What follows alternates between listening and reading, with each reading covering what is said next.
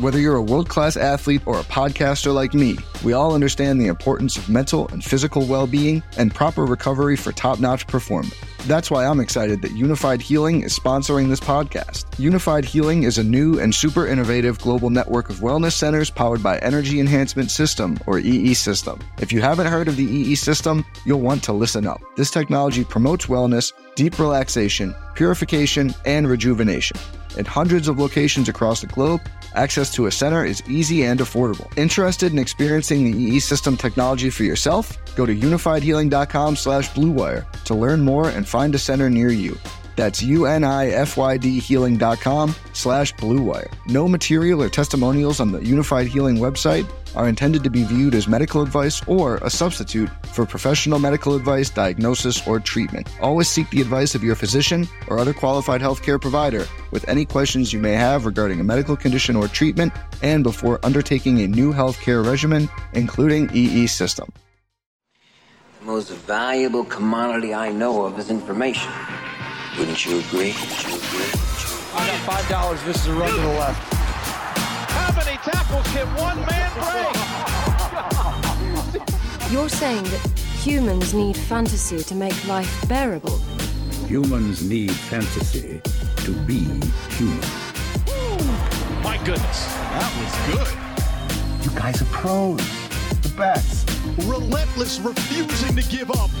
All right, hit that horn, babe. Let's dance. What is up, everybody? Welcome to the Fantasy Flex podcast for everyone clocking those late night DFS hours. This is our night shift episode for week number two. We are going to break down the Sunday night football and Monday night football DFS slates, and we have not one but two Monday night football games this weekend. Usually have those in week one, but uh, they switched it up, so we got the the doubleheader here in week two. If you have yet, be sure to check out our new player projections episode with myself, Chris Raybon, and Sean Koerner over on the Action Network podcast and our fantasy preview of the main slate right here on this channel. Kerner, what is going on? What's up? Uh, excited to have the extra Monday Night Football game for us to talk about. Any idea why they moved it to week two? Or is one of these games like at a neutral site or something that I don't know about? nah, I am not sure exactly. I, I, was wondering that too, but it's possible they just wanted to uh, have maximum exposure oh. for that Bills Jets game because that is a pretty that was a yeah I mean, it was supposed to be a, and it did live up to the hype. It turned out to be a different way than yeah. you expected. Yeah. But uh, I, maybe that was it. I don't know, but mm. it should be an interesting one. But they do overlap. That's the only thing. So you have the uh, Saints game starting first. That's at seven fifteen Eastern, and mm. that will be on ABC, I believe it is. And then uh, you get the yeah, then you get the eight fifteen game with the Steelers and the gotcha. Browns, and that's on ESPN. So uh, it, there are, there is some overlap, but should be you know the hour delay usually gets to halftime in the first game, and you you can still watch the second one. So I uh, should still be able to watch most of them in real time, uh, or you can uh, double box it. But uh, before we get to those, we have a Sunday night football matchup. Uh, should be a pretty good one. Miami going to New England to take on the Patriots. Uh, the line is three uh, saw three and a half briefly, kind of moving oh, back really? and forth. Oh, I, I, saw it. yeah, I think it popped up. It probably went away again. Um, but oh, uh, I saw it there briefly.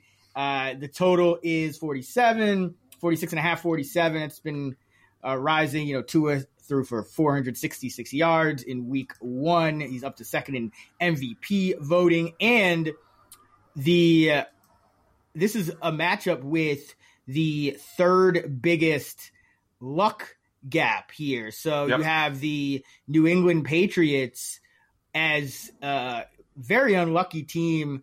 114% is the luck gap. Uh, talk to me about the Patriots and, and, and their luck. Yeah, so um, this game has a luck difference of 24 and mm-hmm. a luck gap of 114%, like you mentioned. And dating back to 2018, um, if a game were to have just either of those criteria, this game has both um, the unlucky team, so in this case, that would be the Patriots, went 96 and 54 against the spread. Um, And a lot of that just has to do with the, the Patriots were the unluckiest team in week one. The Dolphins were like the eighth luckiest, so they were more middle of the pack. And I, I still like them going forward. But the Patriots, you know, they got off to that rough start, going down 16 to nothing, I believe it was. Um, you know, Mac Jones threw that pick six, and then the very next play on the next drive, they fumbled it away. Um, and, you know, the Patriots outgained the Eagles 382 to 251.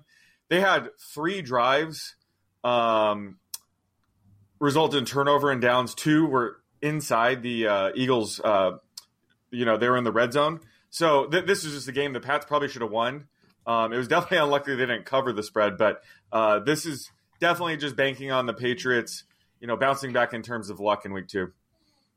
Yeah, I mean, and the Dolphins, you know, if we could all be so lucky to face the Chargers defense. yeah, no kidding. I mean, like between that game and the the last playoff game that the Chargers played, I mean, the last half oh. of the play, I mean, their last six quarters. Last six quarters, yeah, oh, exactly. man. Oh, man, oh, man, oh, man. But uh, either way, uh, it should be a great matchup because, you know, last week, the Dolphins, it, it was, okay, what are they going to do to counter what Brandon Staley did. Probably the Chargers' best defensive performance came against the Dolphins. I was at mm-hmm. that game. Uh, Tua was just flummoxed, and you know they they kind of fixed some things. I, I think started playing like CFL rules with Tyreek Hill, have him get that running start. Yeah. but if, if, there's anyone that's going to be able to counter, it's Bill Belichick. I'd put him pretty high on the list. This Patriot defense a positionless one. Uh, you know, that's what he's trying to build anyway. So I, I like this matchup. I think it's going to be fascinating uh, as far as the captain spot, who are expecting to have a freak performance in week two.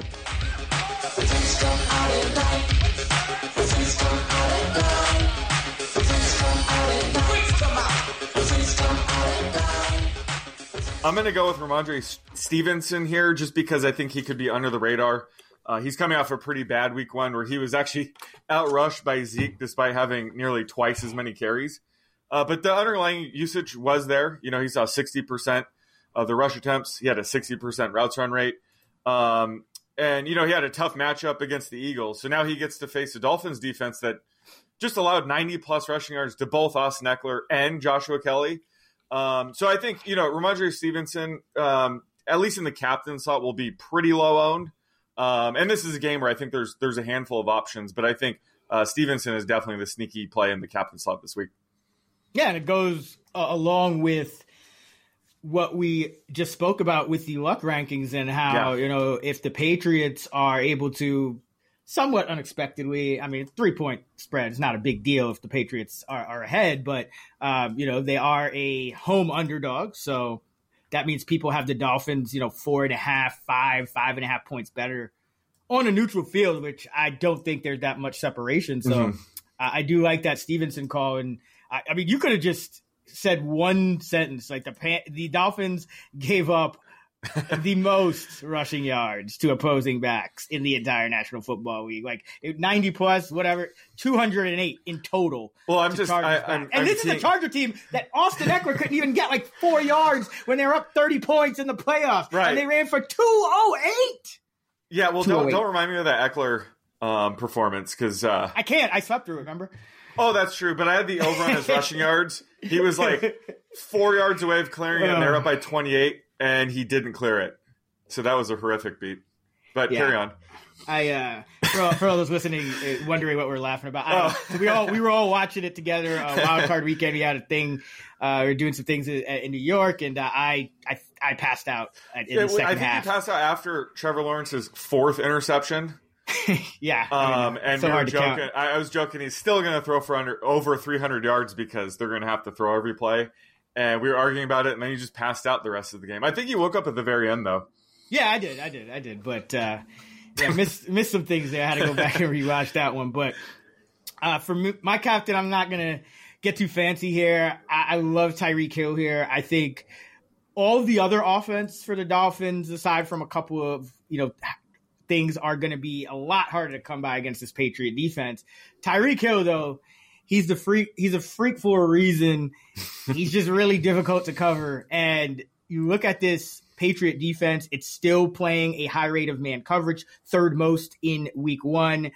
Tyreek led the Dolphins with seven yards per route against man coverage in week one, but he also led uh, the Dolphins in all categories uh, against man coverage last season and about a yard more per route uh, than Jaylen Waddle against man coverage. He was targeted on 26% of his routes against the Patriots last season, uh, six catches, 75 yards, and also scored a rushing touchdown.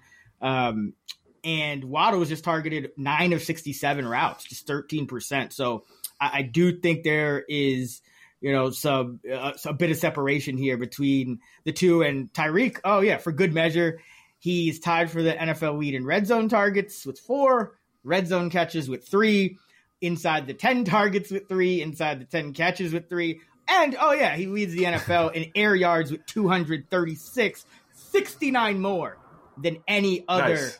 human being in the National Football League through one week of the season. Uh, so yeah, like love me some Tyreek. He's going to be the guy that that that the Patriots I just think are not going to have an answer for.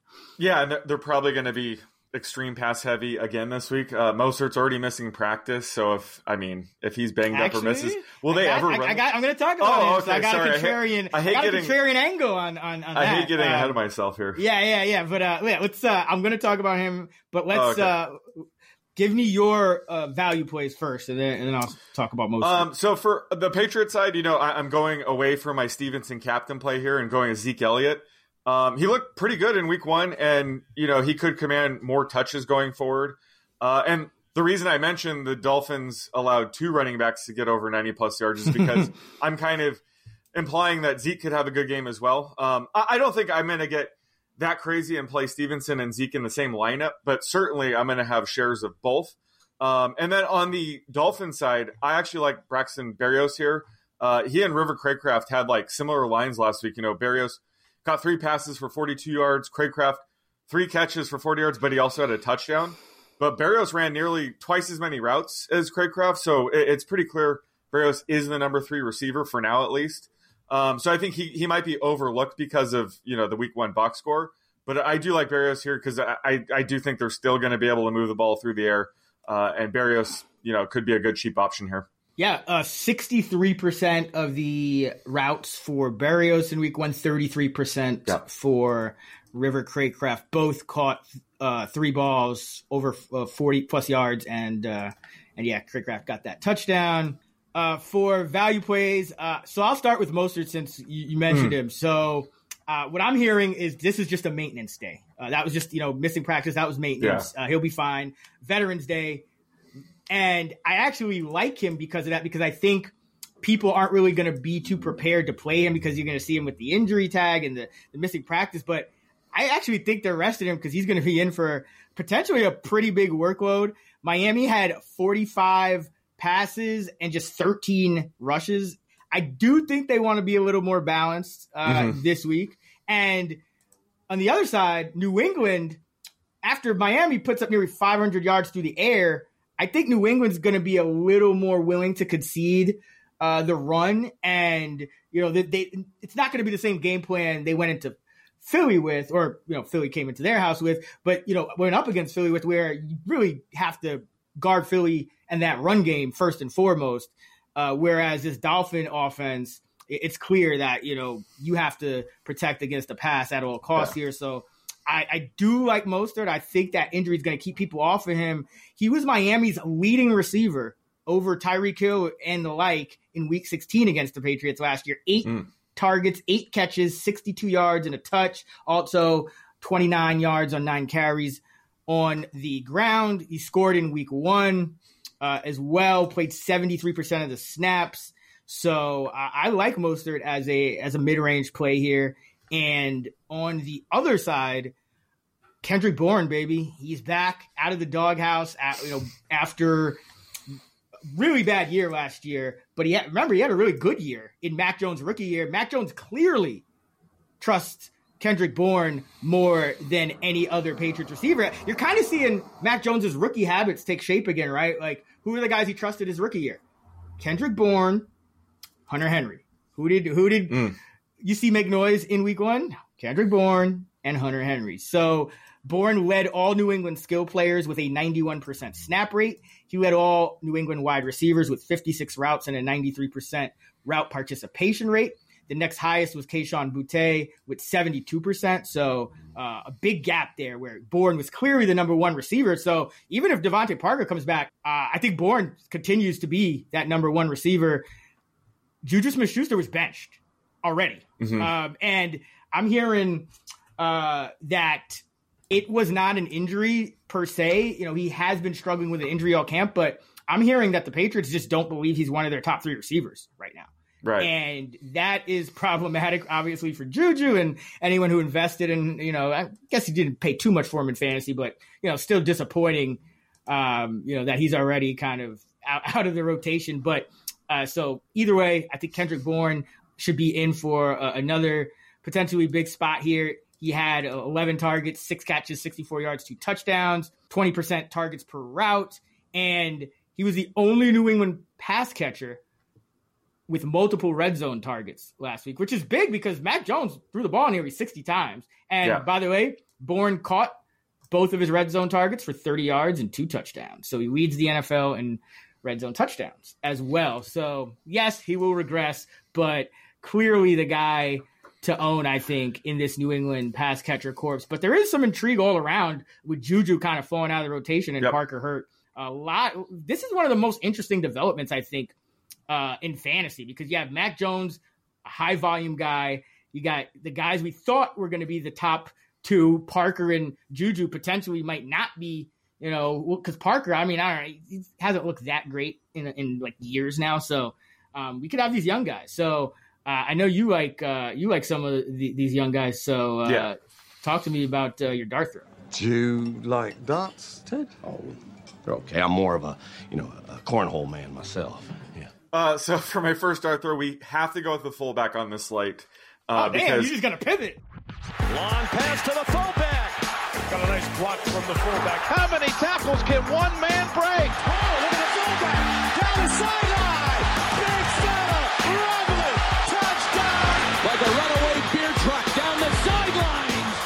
Doing our best to, to keep the fullback position alive and thriving. Make fullbacks great again. Well, I'm saying he's being up. Like usually we just mention fullbacks as like a side note, but Ingold is good enough to be a dart throw, if that makes sense. So Alec Ingold, uh, you know, I call him Kyle Juszczyk East. Uh, because Mike McDaniel, he's coming over from the Niners and he uses Ingold similarly. You know, Ingold saw a 30% routes run rate last week, caught two passes for 34 yards. Um, so in a matchup like this, like it would not shock me if he catches a couple balls you know, he's absolutely a potential vulture touchdown kind of guy. So um, Ingold is my favorite fullback to play in showdown slate. So absolutely fire him up here. Uh, and then on the Patriots side, you kind of allude to it. it's their wide receiver depth chart sort of wide open behind. I didn't Kendrick. allude to it, John. I teed you up, and then you went with Alec Ingold. Oh, sorry, just sorry. with the with the Patriots. I'm, I'm, going in who order I perfectly segued you into. But um, you you still called it week one. I, I could say we're we're, we're having a rough. I did. I did. Rough, I'm, uh, um. um. So yeah, Demario Douglas is a guy that like if you're making preseason player projections, he was always like the guy popping off in my model. Um. So his four catch, forty yard week one wasn't really fluky. You know, they they have been hyping him up. Um. Mm-hmm. You know, he's pretty good, and he ran a forty seven percent routes run rate. Saw a target on twenty six percent of those routes. So Kendrick Bourne, like you said, is obviously the number one uh, receiver in this offense. Douglas might actually be the number two, especially if Juju, uh, his knee injury is worse than we think, and DeVante Parker's still out. Like Douglas could be their number two. So um, love him on this slate. I don't think the public has really um, tuned in on him quite yet, so th- this could be the last time he's a dart throw per se. Uh, but I-, I, love taking Douglas Flyers in the slate. Yeah, uh, he ran uh, a route on night ran in the slot about 93% of the time. So, you know, that's kind of the Juju role. So if, if they're benching Juju, Douglas plays either way. Even if Parker comes back, I think it's Bourne, Douglas, and uh, and Parker, and you still have uh, Boutte as well, who uh, you know didn't catch any of his targets, but was active in the game as well. So yeah, it's this Patriots wide receiving corps is going to be one to kind of pay attention to, especially if uh, you know, Mac Jones has to, you know, they're comfortable with Mac Jones going a little more high volume. They won't always go down 16 nothing, but uh, either way, it's just, you know, big shakeup here. So, yeah, yeah like Douglas as well. Uh, for my dart throw, uh, here's a guy I really love that um, I didn't know for sure if his preseason usage was going to mm. carry over, but I've been kind of waiting for them to unleash him, and that's Erik Ezukanma, And he, sure enough, is he has potential to go to morph into like a poor, poor man's Deebo Samuel type mm-hmm. for this offense because you, you still have uh, Jeff Wilson on IR. You know the other backs behind Mostert. You know Achane is still kind of progressing, coming back from an injury. He's a rookie. Uh, Ezukanma played 28% of the snaps, ran uh, a route on 21% of the dropbacks, got two rushes, uh, one target, and drew a PI. And this guy can do things with the ball in his hands. He uh, had 14.4 yards a carry on, on 10 carries with two touchdowns in his senior year at Texas Tech, two for 52 rushing in the preseason, and then two for 17 in week one. So, you know, if he, and he ran around, on, you know, like I said, 21% uh, of the dropbacks. So I think over time, he's going to start cutting into like your River Cracrafts uh, of the world. And last year, he was inactive this this year, Cedric Wilson was the guy who's inactive. So I I expect uh, EE's role to continue to grow. So I want to buy low on him anytime I can. And this showdown slate is the perfect opportunity. And if you're playing like the three game slate or something like that, uh, love him as like a, a cheap uh, dart mm-hmm. throw uh, as well. Just uh, I think this is a guy who can bust off a big play that people really are not. People probably don't even probably most people probably never even heard of him. Um, fourth right. round pick was inactive, I think, all but one game last year for, yep. for Miami. So uh, love him. And then on the other side, Mike Gesicki, revenge game. Uh, you know, did not play one inline snap in his Patriots debut. So not that he was ever a big inline player, but you called it last year. It was like this dude's going to have a bad season because you know he can't really play in line, but he still played o- over a quarter of his snaps in line. This year, he's essentially just another receiver. So. Yep uh, you know, he ran around on 42% of the dropbacks, caught three passes for 36 now. High volume game for Mac Jones, but uh, revenge game narrative, another receiver, uh, and he's kind of flying under the radar with Hunter Henry usurping him. So, uh, like him as my Patriots dart through. But for me, it's all about EE. Yeah. All about yeah. EE. Especially for a showdown slate. You got to play oh, yeah. those types of guys. But I, I, can't believe I didn't think of the Gesicki revenge game. Like I said, still early, early in the week for me. Uh, but love that call. And another reason, you know, if Juju Smith Schuster, I'm really worried about this knee injury. Uh, it was Albert Breer said like it could explode at any given time. They're very concerned with his knee.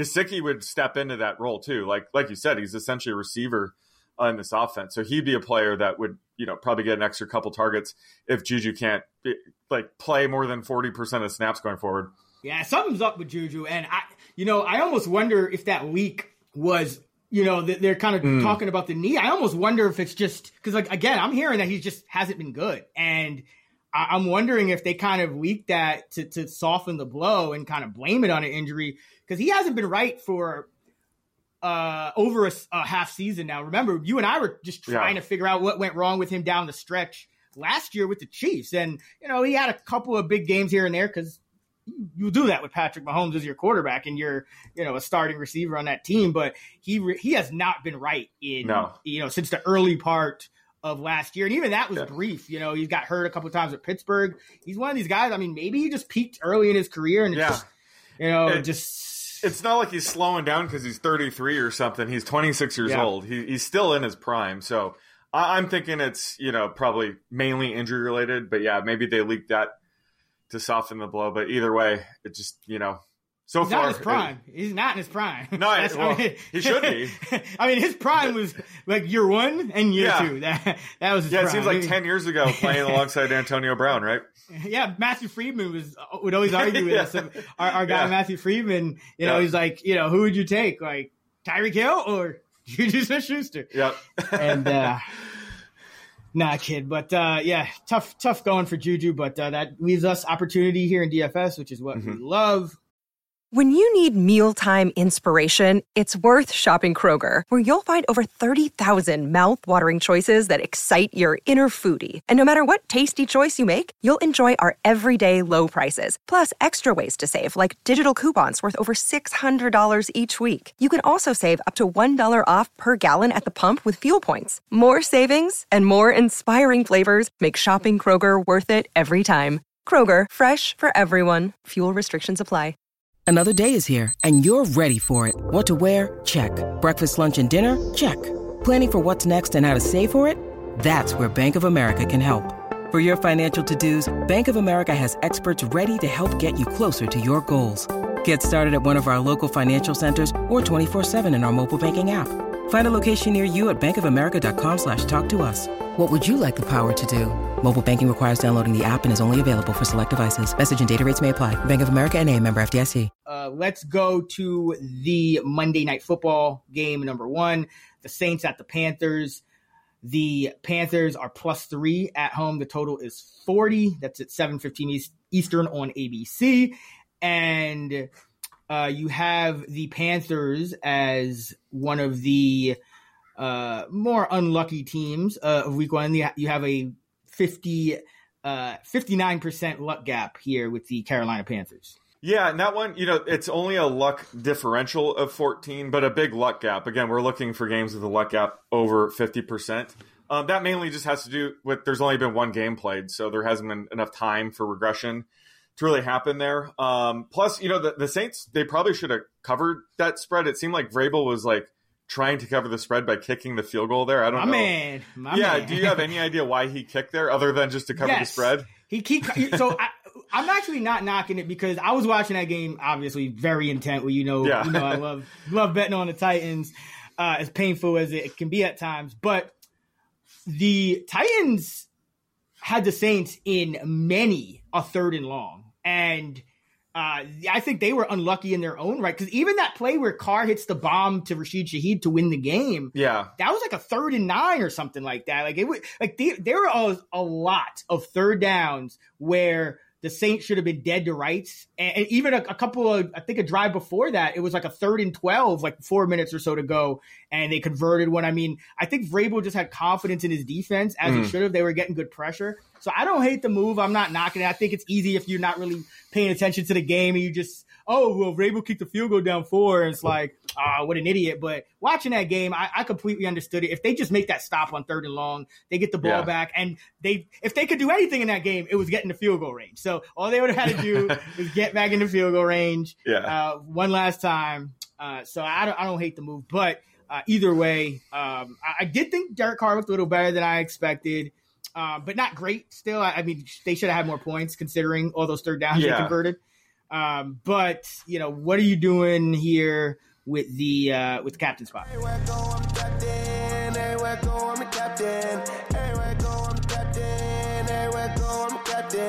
Well, you just mentioned him, uh, but I, I'm going with Rashid Shaheed in the captain slot. I think, uh, you know, Chris Olave is the more prudent play, uh, and definitely can't fault you if you go there. Uh, and I will have some teams with Olave in the captain slot. But, you know, Shaheed picked up where he left off last year. Uh, he had the third highest uh, yards per route run uh, last week among receivers. Um, and, you know, he provides the clearest path to upside in the captain slot just because he has big playability.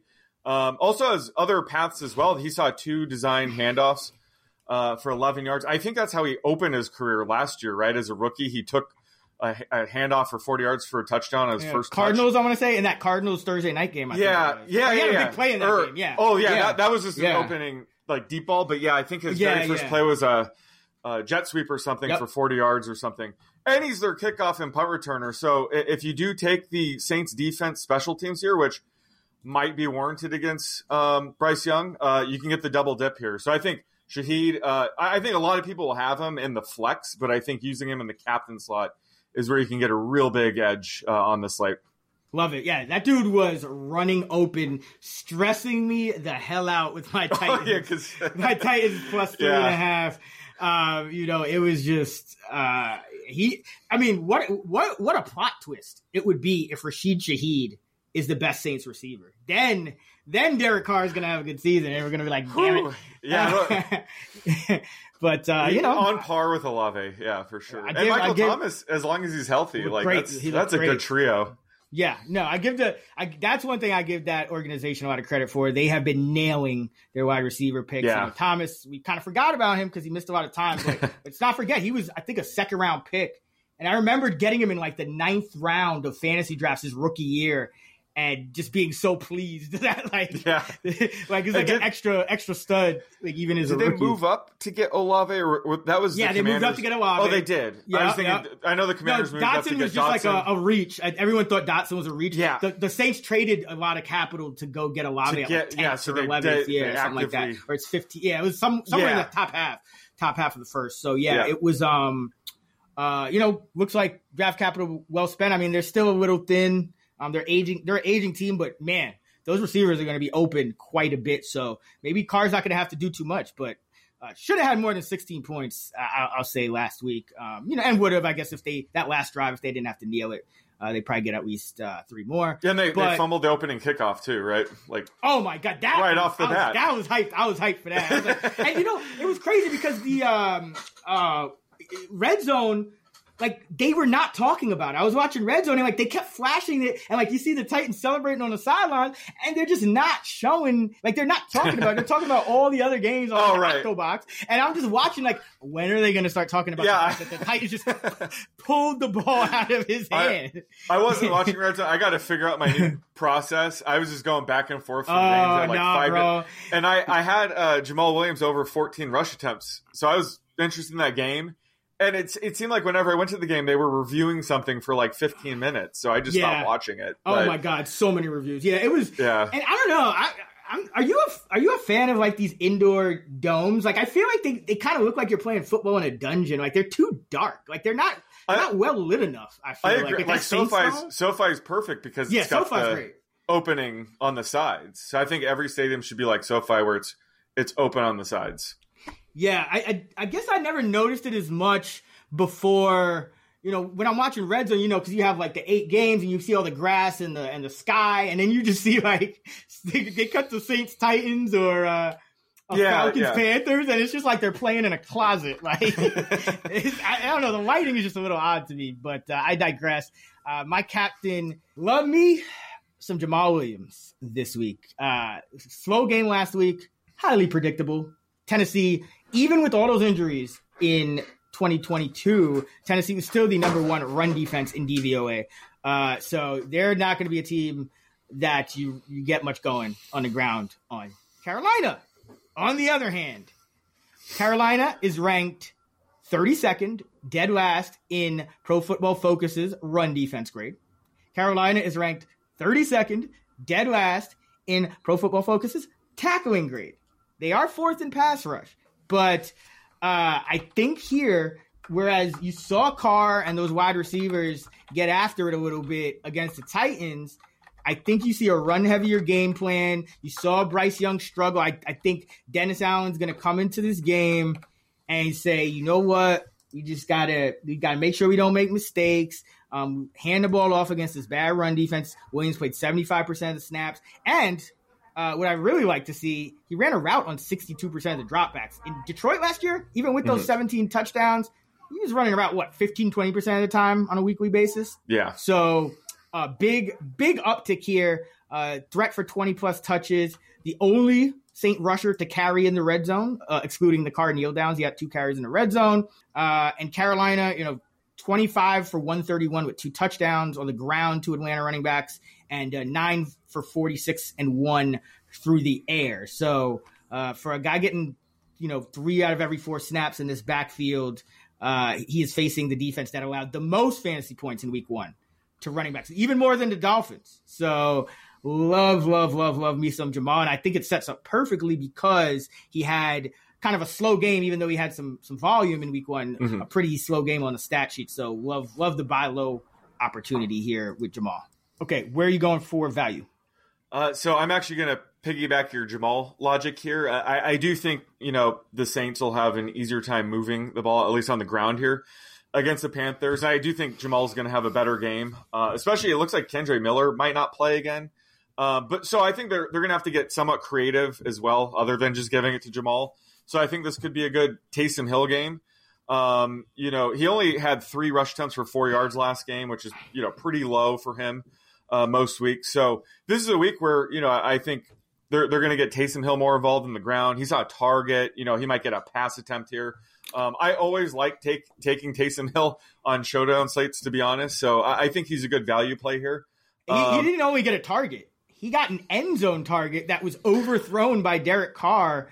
Uh, if, if Carr uh, puts a little less air on the throw, Taysom oh, yeah. probably can high point it in the back corner of the end zone. So yeah, I, I got to tell yes. you, I was I was watching that game very closely. I have I, a photographic memory of pretty much every play of that game. I do remember that play now, and yeah, that that's the other thing is, I mean, they usually play him a ton in the red zone, so he's just he's always a good pick. I think you know people might overlook him on this slate uh, just because he had such a bad week one, but he, like you said, he had the potential for more.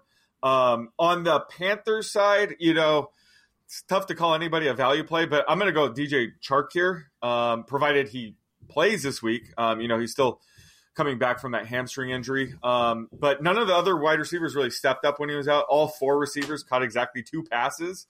Um, and Chark is the downfield threat. So if anybody can do anything on two passes, uh, it'd be DJ Chark. Um, so I think he again, since he didn't play week one, if he does play here, I think he's going to be overlooked on the slate. Yeah, I think Chark can do something, but I'm surprised you didn't go with uh, your boy Jonathan Mingo, man. I actually, I always, I was encouraged. Yeah, I, I, shouldn't have to bring him up all the time, but I'm always you left me some good interested. players on this slate. Like you left I know, me I with did, the, right? With the EE, you left me Jamal. Yeah, you left yep. me uh, Mingo here. Uh, so thank you, man. Um, but yeah, I'm, i like Mingo as a value play. 87% of the snaps, 93% of the routes in game one as a rookie. Uh, I think even if Chark comes back, I think Terrace Marshall, uh, from everything I heard in camp, was the one is the one that would kind of bump down to you know running with the twos. So um, not not a guarantee, you know, things change, but I was encouraged from what I saw for Mingo. He caught two of five targets for 17 yards, but he did see some valuable targets. Uh, missed a missed on a 41 yard uh, downfield mm-hmm. bomb, uh, and then uh, didn't catch either of his two in the 10 to 20 yard range. But um, overall, he saw a 36% air yard share, which is top 25 among uh, among pass catchers in, in, week one. So that's, you know, we, we love, especially on slow, showdown slates, we love unrealized air yards. We love it. So, yep. you know, because those are the guys that, you know, you, people just looking at the game logs, you know, clicking between different guys. Ah, two catches for 17 yards. Eh, next. you know what right. I mean? So, give me all of the Jonathan Mingo. And then another mid range play, kind of higher mid range, but uh, you know, I think Olave is going to be the, you know, the guy, you know, everyone rightfully loves him. But, you know, we talked about Shaheed. Let's not forget about Michael Thomas because, you know, he, he started the game, played 92%, played on 92% uh, of the dropbacks, seven targets, five catches for 61. And, you know, he started on the left side and, and played more of his snaps uh, on the left side, which means with Jaycee Horn going to IR, CJ Henderson's probably going to be the guy, and he has really never been a good corner in his entire career. Every year, a passer rating above 100.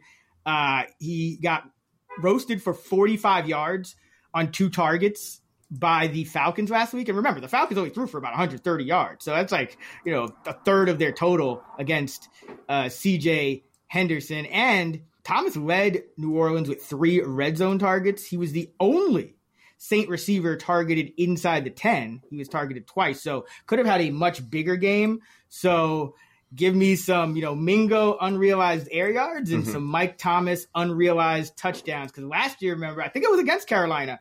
He got he had a multi touchdown game uh, early mm. in the year before going down. So uh, love me some Thomas in that uh, in that mid range. I don't even think you have to stack him uh, with Carr necessarily, unless you put you can play Thomas in the captain spot. Then you do want to probably stack him because uh, I think he is a double a, multi touchdown threat here. But uh, either way, I like him as a uh, a mid range play uh, this week.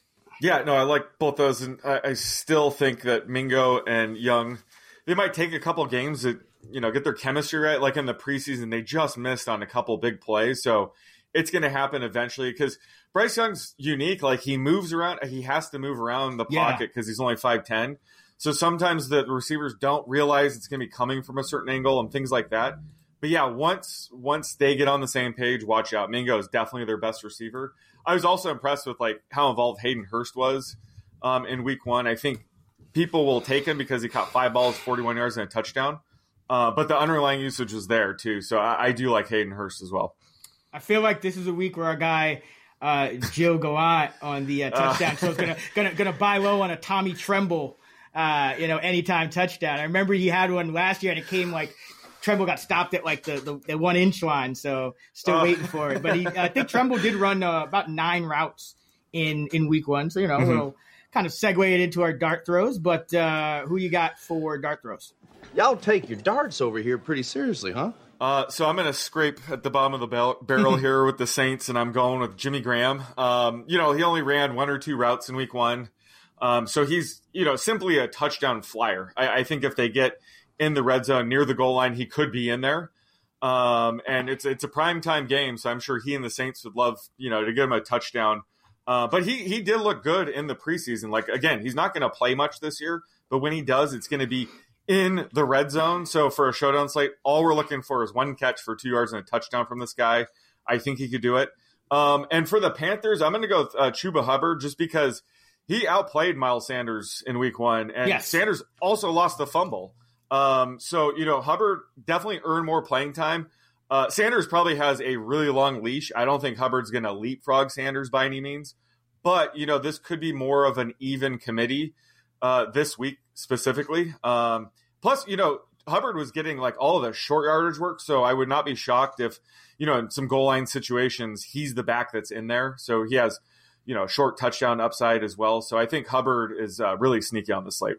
I actually would. Well, I'll make that bold call. I, I think that Chuba Hubbard Oh. overtakes Miles Sanders. Um, Wow. I'm hearing. I'm hearing that in, internally the Panthers already view Hubbard as their best downhill runner, and as you mentioned, they have to protect Bryce Young. Clearly, it's Mm. not going to work just dropping him back. Uh, you know, 40 times a game. So I think we're going to see a lot more of Chuba Hubbard. And, you know, we kind of started to see a glimpse last year once they traded McCaffrey, but then D'Onta Foreman was just so good that, you know, it, it- went from Dollar like almost Derrick a Henry. 50, yeah, almost like a 50 50 split into Foreman kind of just stole the show. Well, now you're kind of back in that situation with Chuba Hubbard and then, you know, kind of a more traditional starting running back. But I, I totally agree. I think Hubbard passed the eye test. I think Hubbard's better in the passing game. And if Yeah. Hubbard's the better downfield runner, then why is he not the starter? Right? You know, like exactly. like what is Miles Sanders? I'm and not, not, Financial not hating on. Miles Sanders, but right. you know, they um, are paying Miles Sanders way more money. Yeah, uh, that'd be the uh, only just- reason at this point. man, Carolina, I feel for y'all because I, I, I, I just don't think Frank Reich and, and, and Fitterer are the right men for this job. I, I think the best case scenario would be for Carolina to kind of bottom out this year, complete fire everybody, and then complete reset. You still have a great quarterback in in Young and, and some great pieces on that Yeah. defense, but. Uh, I really, you're, you're starting to see it already, right? Like, I mean, you come out in week one and you just get blown out by the Falcons, who, you know, Desmond Ridder had three incompletions. I mean, it, it- this it's you just you pay all this money for Sanders. It- Hubbard's already better than him. Like it's you're just seeing it like one Yeah. by one. You're just starting to see this uh, crumble around this team. So yeah, I'm not a big believer in the in the Panthers, but everyone knows that already. Uh, for my dart throw, uh, Juwan Johnson kind of devolved into a dart throw a little bit uh, with all these tight ends on the Saints. Uh, so I'm going to go with him. Just kind of a low end play. He's not a true dart throw, but a quiet three catch, 36 uh, yard performance in week one. But underlying metrics good 82% route participation rates. Uh, even ran seven more than Rashid Shaheed, which uh, Mm. kind of surprising. And I- did take note of that Atlanta game. You know, another one of those dungeon dome games. I was, you know, kind of had had to, had to look hard to find these guys. But uh, Atlanta completed 11 of 12 passes against the Carolina linebackers, uh, Frankie Luvu, Shaq Thompson. Uh, so I do think Johnson's going to have some opportunities. And remember, Kyle Pitts had three catch, three targets, two catches, 44 yards. Doesn't look like much, but that was 38% of Atlanta's receiving yardage. So I do think, you know, to your point about Jimmy Graham, I do think the tight ends could play uh, a little bit bigger mm-hmm. of a role. So probably not like a running back catch the ball week uh, for the Saints. Uh, I do think they have some some edges on on the outside and uh, at the tight end uh, position, and then and then you know on the ground. So I, you know I know Carolina is the unlucky team here, but I'm having a hard time kind of coming around. I, you know, just like in week one, it was like, man, the, the books are just begging you to take this the, the Panthers with the hook. Falcons yeah. favored by three and a half. Couldn't do it, and uh, glad I didn't because um, yeah, it's it's going to take some time, but uh, mm-hmm. Mm-hmm. is going to be my dart throw for the Panthers. Um, you know, another poor man's Deebo. I don't think his role will be affected if Chark comes back. Uh, thirty-two percent of the snaps, twenty-six percent of the routes, two targets, two carries, one carry uh, came in the red zone, and Bryce Young again pressured forty-five percent of the time and was just uh, two for ten for twenty-three yards with two picks on passes ten plus yards down the field. So, what does that tell you? Carolina is going to need to manufacture offense. That's why I like your boy Hubbard. Uh, and that's why I think uh, Laviska Shenault is going to get another four or five touches uh, this week. And, uh, you know, will probably be overlooked. But he's still, you know, we, we saw him take a, I think, a screen pass to the house against the, uh, I think it was the Falcons last year on a, on a, a prime time game. So he still got some juice. Didn't like, quite pan out as a starting receiver, but I yeah. do like him as a dart thrower. Yeah, he's. Ta- I mean, well, he was a second round pick, right, out of Colorado. Uh, he, he's very talented, and I think he is the type of pass catcher they need uh, to get more involved with Bryce Young. Like Bryce Young isn't a downfield thrower. I didn't like the DJ Chark uh, signing, so I think yeah, like going forward, even if Chark comes back, I think they have to get Shenault and Mingo obviously uh, more involved in this offense. You know what? You know who would have been really great for Bryce Young? I know he didn't have a great week one, but DJ Moore, DJ Moore would have been. Uh, oh yeah, he would have been. he would have been a perfect fit right? for Bryce yeah. Young. Are you I, kidding I, me? Another reason yeah. I just not a believer if only, in this Panthers brain they, trust.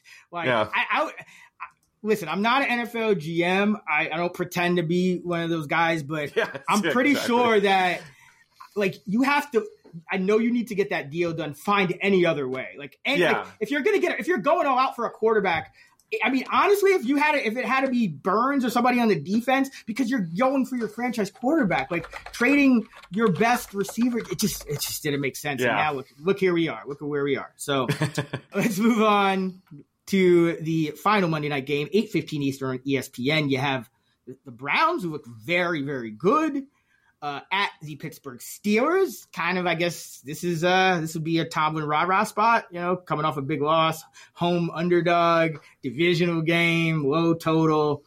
So you know the Steelers are going to get up for this game. Uh, but with that being said, who do you like in the captain spot? Uh, I, I, have to go with George Pickens here, um, just because you know Diontae Johnson's out.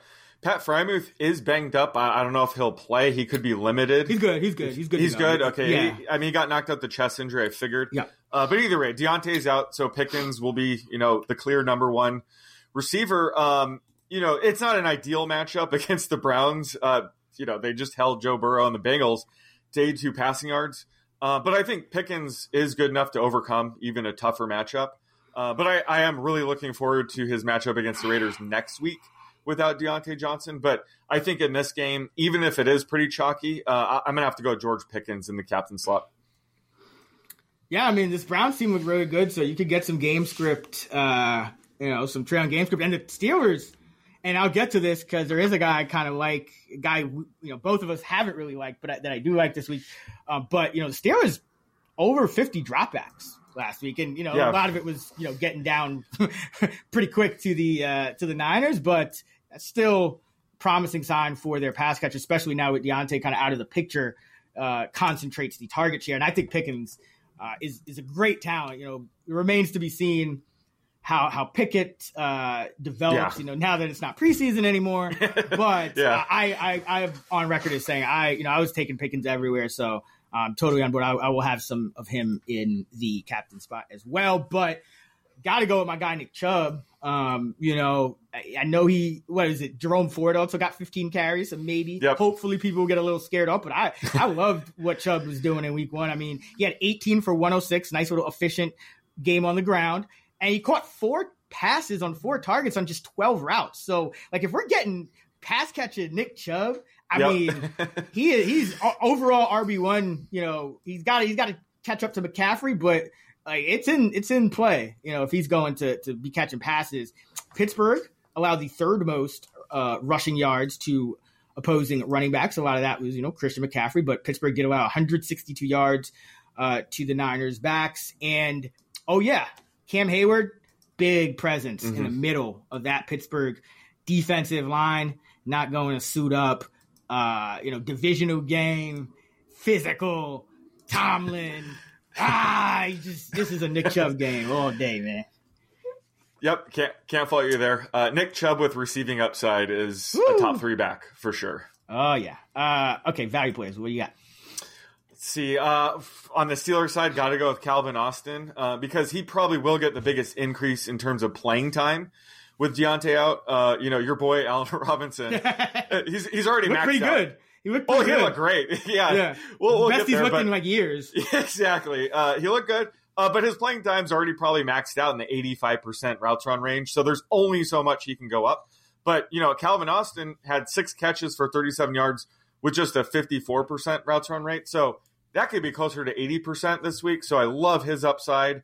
Uh, plus, he's, you know, the Steelers' uh, punt returner uh, and kick returner, I believe. So, you know, you could use the Steelers' defense special teams with Calvin Austin for the double dip um, would make sense against Deshaun Watson, who threw probably the ugliest interception I've ever seen in my oh, entire life. Yeah, last week. I saw that. Um, uh, yeah, so uh, love Calvin Austin on the Steelers side, and then the Brown side uh, have to go with Donovan Peoples Jones, just because you know he's a guy that has a wide range of outcomes because he is more of the downfield threat. Uh, he had a quiet week one, only caught one ball for 12 yards. Um, but you know he, he had an 8 out of 15 and a half. So if, if the browns do get in a situation where they have to throw more you know they didn't have to throw much last week. Um, he, he's a good boom bust type of option for a showdown slate. Yeah you know last year uh, years past it's been uh what do we uncover like robert Tonyan, kj Osborn on this pod. This year Deonte Harty, calvin austin guys that you know he was like these guys are probably going to play a lot more than people think uh, Musgraves, and now oh, yeah, I, Musgrave, yeah. I, I, think uh, Hubbard's going to be next. I think EE is going to eventually be the number three receiver for the Dolphins. Yeah. Um, so you're just putting that, those out there. But yeah, I love the Calvin Austin call. Finally took a, a player I wanted because you yeah. got in the outline before. I finally got there. Took yeah. three games. uh, but I, so I'll go head to head with you on the DPJ. I, I like Elijah Moore more than uh, DPJ. I, another guy who I'm hearing, you know, like a broken record, but I'm hearing they want to use Elijah Moore a little like Deebo Samuel. And in week one, he did get two carries for 19 yards, and he was Cleveland's leading receiver with, you know, modest, you know, six targets, three catches, 43 yards on 28 routes, but uh, tied for the team lead with an 80% route rate. Uh, Amari Cooper did sit out some snaps, yeah. but I think I would say DPJ's role is a little more in jeopardy because War is the shiny new toy who they're trying to include, you know, get, you know, feature a little Moore. So I, am a little more worried about DPJ uh, because you also got Goodwin that they want to work in. You got uh, Tillman as well, mm-hmm. you know, some dart throws. So uh, I like more here.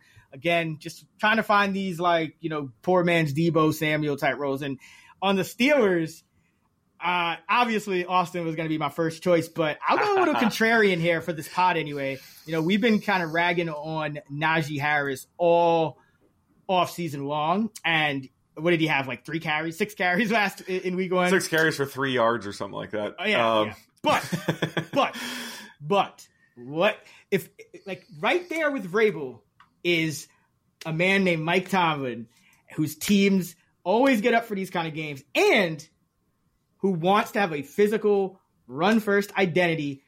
You know who's going to be more pissed than anyone that the Steelers had 52 dropbacks and nine design runs last week? Not Najee Harris not Matt Canada, not Kenny Pickett. It's going to be Mike Tomlin. And so I think there's going to be a mandate to feed Najee Harris the football.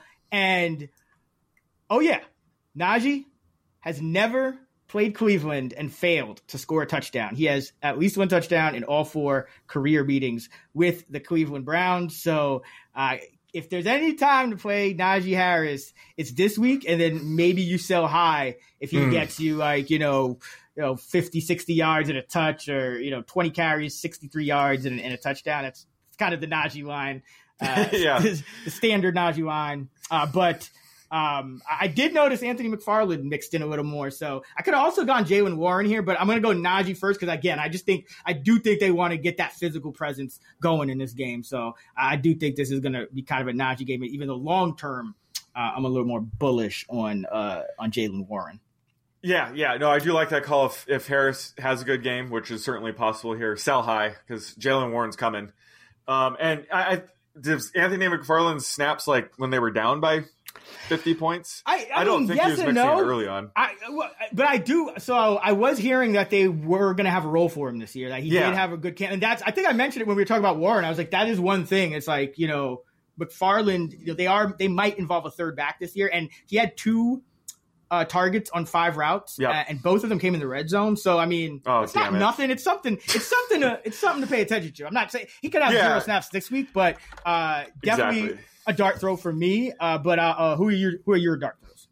Um, so I'm really scraping the bottom, bottom of the barrel with the Steelers. I'm going ultra dart throw here. Connor Heyward, uh, who saw a 25% routes run rate last week, mainly due to you know Pat Freiermuth leaving the game due to injury. I think Darnell Washington also got banged up, and it was a blowout. So not expecting 25% routes run rate here, but you know they like all preseason they were mixing him in. They were using him as running back at times. Like he's a player. Yeah, they were getting creative like and he's really efficient. Whenever he is on the field it's like they give him the ball and he's efficient.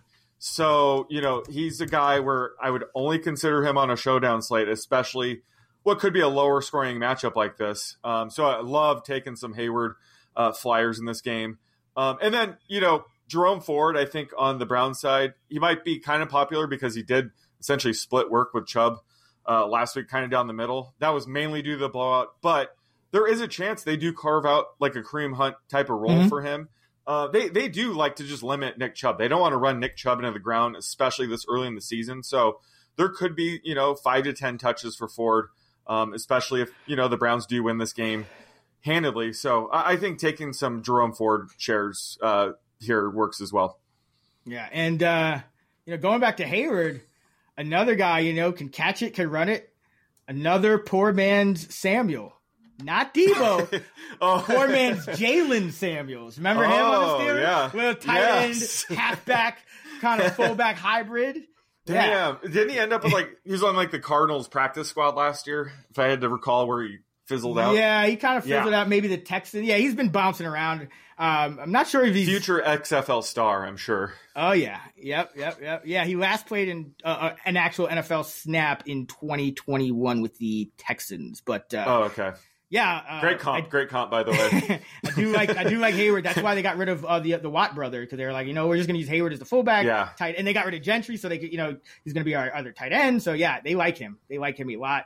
Uh, I already mentioned McFarland, who, by the way, you can stack with the Steelers D again. Mike Tomlin, rah rah spot. Don't ever uh, think that like this will be an easy game for Cleveland because it won't. so you know, if you want to stack McFarland with that defense, uh, he had three kick returns for 91 yards, so average over 30 a pop on the returns. Um, you know, kind of just a little extra bonus. But for the Browns, give me some Marquise Goodwin, give me some unrealized air yards. No catches on two targets, but a 43.0 average depth of target.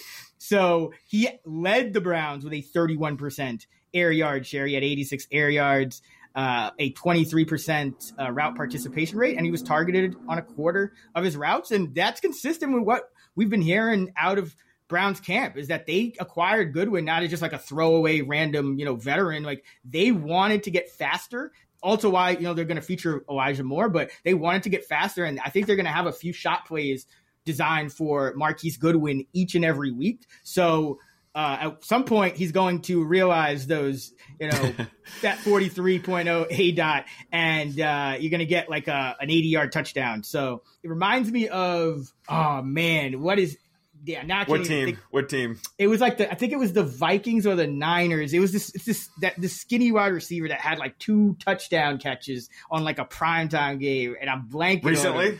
It was no, it was like in the like late 2010s. Uh, Oh, I- It's gonna kill me. It's gonna kill me. I'm gonna. Oh, I'll, I'll. I'll tweet it out when I think of his name. But um, I remember because I was on him in, in, DFS and like nobody was on him. And uh, Aldrick Robinson, Aldrick Robinson, oh, Aldrick Robinson. Yeah, he had like a multi-touchdown game, just one random primetime game, and I was all over it, and it like it was just nice. the greatest thing ever. But uh, that reminds me, like Goodwin's going to do that for somebody uh, this year.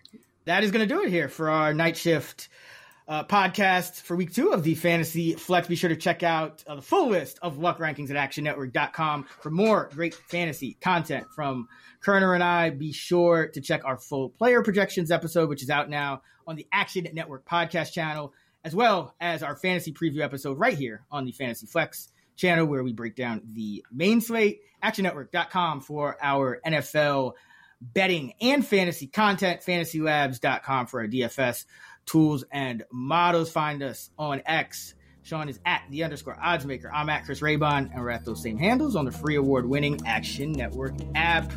Until next week, let's get this money.